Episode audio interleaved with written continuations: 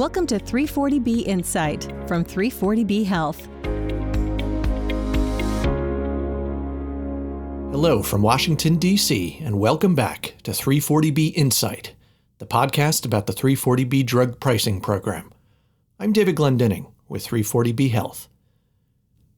This episode is sponsored by Huron. Huron is a global consultancy that collaborates with clients to drive strategic growth ignite innovation, and navigate constant change. Through a combination of strategy, expertise, and creativity, Huron helps clients accelerate operational, digital, and cultural transformation, enabling the change they need to own their future. For more information, please visit HuronConsultingGroup.com. Our guest today is Dr. Gerold Bepler, President and CEO of the Barbara Ann Karmanos Cancer Institute in Detroit. Dr. Bepler is a world renowned thoracic oncologist, and we spoke with him about some of the impressive work that 340B hospitals, such as Karmanos, are doing in the oncology treatment and research spaces. April is National Cancer Control Month, so we thought there was no better time to discuss the role that 340B helps play in these areas. But before we go to that interview, let's take a minute to cover some of the latest news about 340B.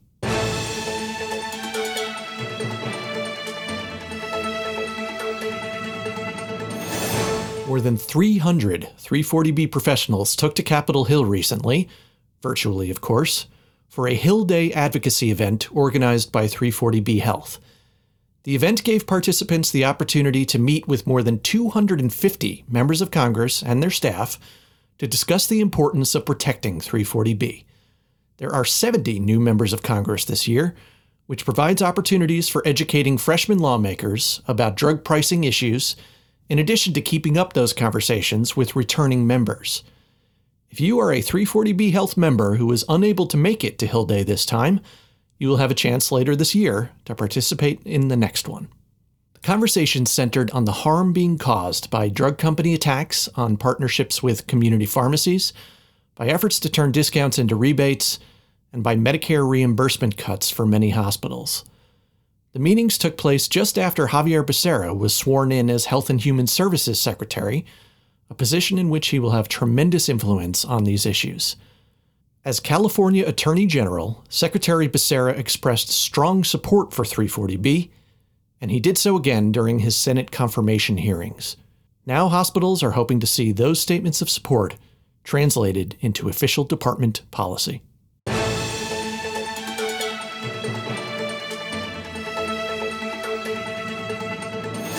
And now for our feature interview with Dr. Gerold Bepler with the Karmanos Cancer Institute. Dr. Bepler has been the Institute's president and CEO since 2010. He has spent his career researching risks, progression, treatments, and outcomes related to lung cancer. Miles Goldman sat down with Dr. Bepler to learn more about how his institute's work intersects with 340B. Here he is with that conversation. Thank you, David. I'm joined by Dr. Gerold Bepler, the president and CEO of Karmanos Cancer Institute. Dr. Bepler, thank you so much for taking the time to join us today. You're welcome. Thank you. Let's discuss the Karmanos Cancer Institute. What should our listeners know about the Institute and the patients it serves? The Barbara Ann Karmanos Cancer Institute is actually one of the oldest uh, cancer institutes in the United States. It started in the 1940s under a different name, Michigan Cancer Foundation, and um, has uh, really contributed to major advances in the field of oncology, Perhaps most notably, a lot of the cell lines that were used for development of tamoxifen were started here. MCF7, for example. We were also really early in um, drug development. And as a quote, side product, three of the first four FDA approved AIDS drugs were actually developed here AZT and uh. Um, and we became NCI designated as a comprehensive cancer center in 1978. So we have been NCI designated uh, for quite a long time. And then in the 2000s, we actually purchased the inpatient and outpatient services from another hospital here in the city of Detroit. So we are one of the freestanding cancer hospitals in the United States uh, with designation as a comprehensive cancer center. And the population we serve is spread mostly throughout the state of Michigan, but because we are in the city of Detroit, our primary patient population that comes directly to our hospital here downtown uh, is really the population of the city of Detroit. So we see a very high proportion of uninsured or underinsured patients. So 15 to 20% on average of the patients we see fall into this category. About another third of the patients that we see are insured through Medicare. And you mentioned just a couple moments ago that Karmanos is a National Cancer Institute designated comprehensive cancer center. And I believe that you're one of only 51 in the country. What does this designation specifically mean for your patients? What it means for our patients is that we truly are a fully comprehensive cancer center meaning that what we do is basic science laboratory research to evaluate how cancer growth, how cancer progresses, what mechanisms cancer uses to actually stay alive so that we can develop new targets and new drugs. That we also have a large population sciences program uh, that of course, specifically focuses on cancer risk and cancer epidemiology and um, how to leverage early detection and how to leverage prevention for people who are at risk to develop cancer. That we have a uh, genetics counseling program, uh, that we have a large clinical trials program, so that we have access to the newest drugs on that are under development through pharmaceutical industry and through other cancer centers and that we can provide this treatment to our patients early and that we overall have a comprehensive integrated plan and for our patients to receive treatment in multidisciplinary teams which means uh, we have surgeons, radiation oncologists, medical oncologists, radiologists, pathologists, geneticists, clinical trialists, all sitting at the table to discuss each patient before we make a decision on how to proceed. As a cancer hospital, Karmanos is a 340B covered entity. How does 340B help you provide care to patients with cancer? Well, yes, we are a 340B hospital because we are falling into the category of a disproportionate share a hospital. As a result of this, uh, we get access to discounts uh, for buying drugs. And of course, within the treatment of cancer, there are is a very large number of drugs, particularly in the last 20 years, that are very costly yet very effective for the treatment of cancer. So as a result, I would say that that truly being a 340B hospital, it provides advantages to every single patient that we see.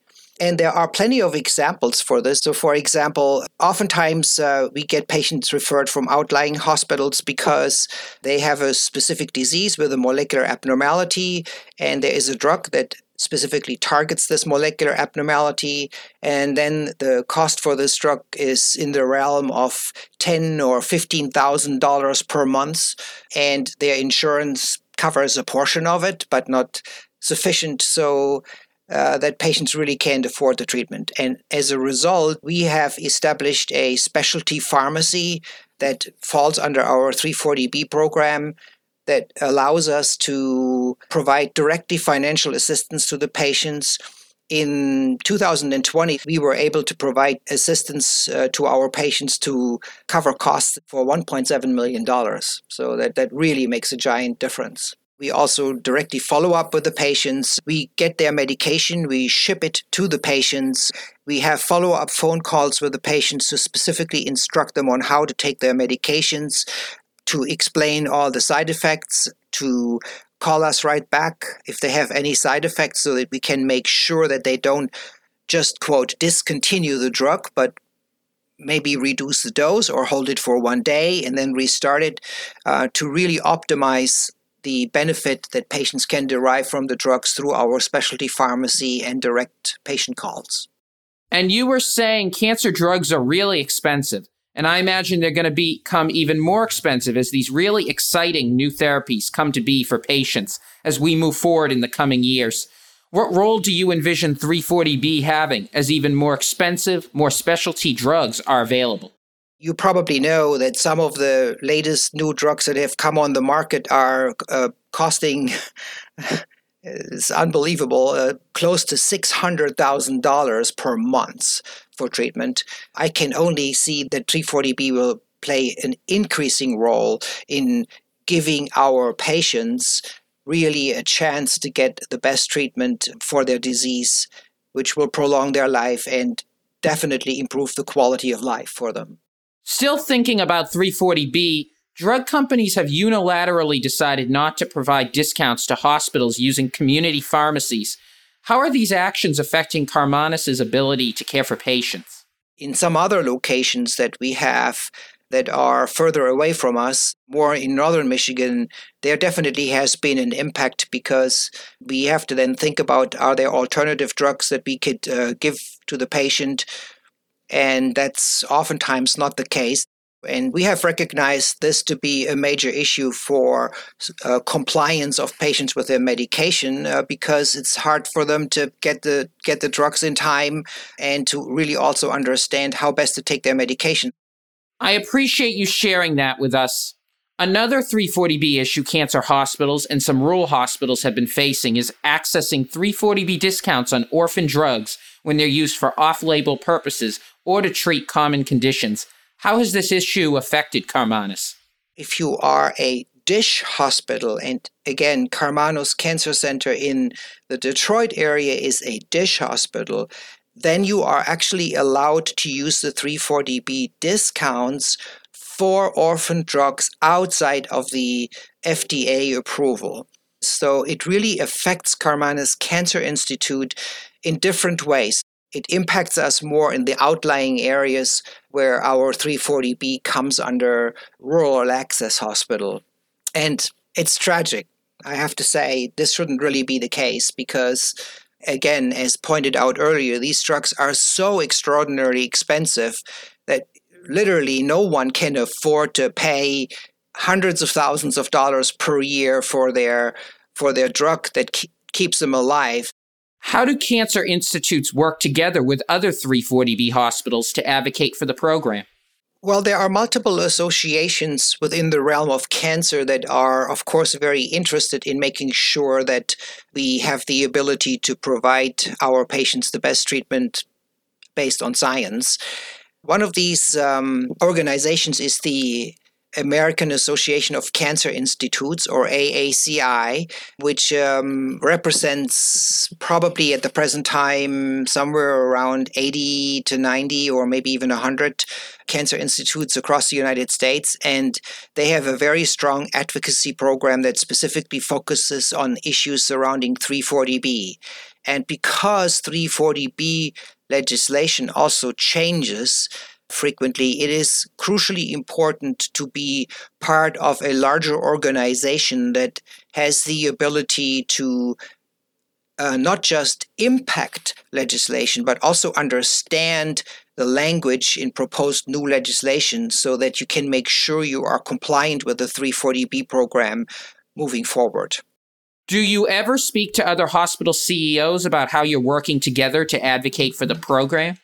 Oh, yes, we do that rather frequently at uh, medical societies such as AACI, but also other organizations. For example, the American Society of Clinical Oncology, ASCO, is also very active in that arena. And then also, just within the NCI, we have uh, get togethers uh, of cancer center directors, and we discuss these issues just because in the last 10 to 15 years, the drug pricing has escalated to a degree where it really impacts our ability to provide the best care for, for patients. I'm glad you mentioned AACI because I know they're focused on addressing health disparities in cancer care. How do you believe we should be approaching this important topic to reduce and eventually eliminate the disparities in cancer prevalence? This is a very complex topic, and even so, this is super high on the agenda right now. It is actually not new and has been recognized for many years. It is based on the fact that different racial and ethnic groups have a different risks to develop cancer and also when they develop cancer the cancer may behave biologically different among the racial and ethnic groups so for instance it is well known that breast cancer for example uh, in african american women oftentimes is so-called triple negative breast cancer which is a more aggressive form and harder to treat so, what we are doing to really raise awareness of this is we have multiple different programs that address this. Uh, we have developed a, an Office of Cancer Health Equity and Community Engagement under the leadership of Dr. Thompson, which specifically engages different communities in Southeast Michigan and across the Lower Peninsula to find out what the concerns are of community leaders within their specific communities from a point of view of cancer to then tell these representatives what it is that the Karmanos Cancer Institute right now is researching. Then we try to come together to see how we can match these requests from the community and what we are capable of doing together in order to really ultimately develop treatment, screening, early detection, exercise programs, and food programs, and whatever else it takes in order to reduce cancer risk and also improve outcome for patients that have been diagnosed with cancer. We are also increasingly trying to address differences in the biology be- between cancers from different racial and ethnic groups from a point of view of basic science to actually try to understand specifically understand why is it that cancers in this group is more aggressive than in the other group and are there drugs that we need to develop that specifically address uh, cancer in in the population that has either a higher risk to get the disease or a more aggressive form and as a result a much worse outcome than others I understand Karmanos has created a cancer network that affects care in rural communities. So, if you look across the landscape of cancer in the United States, it is very apparent that NCI designated cancer centers are sort of clustered in big population areas and metropolitan areas. And as a result, it is so much more difficult for rural populations to gain access to the latest treatments that are not yet FDA approved and still under development.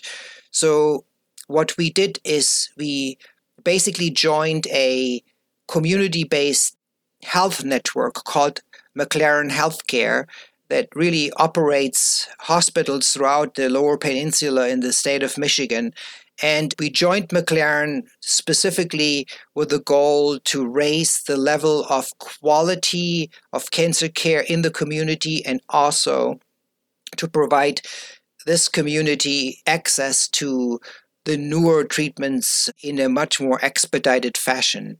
So we measure quality of care.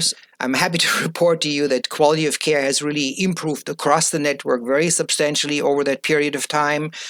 We have focused on trying to make clinical trials available to the patients in the community. And since we've done this, the enrollment of patients in the community to uh, clinical trials has really increased fivefold. So there's still a long way to go, but I think we are going in the right direction.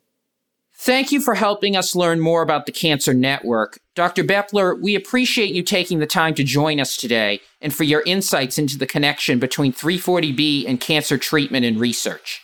Thank you, Miles.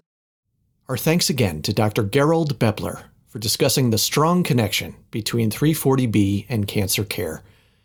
As we mark National Cancer Control Month, we salute Dr. Bepler, Karmanos Cancer Institute, and all the dedicated 340B providers who are making such an immense difference in the lives and health of their patients.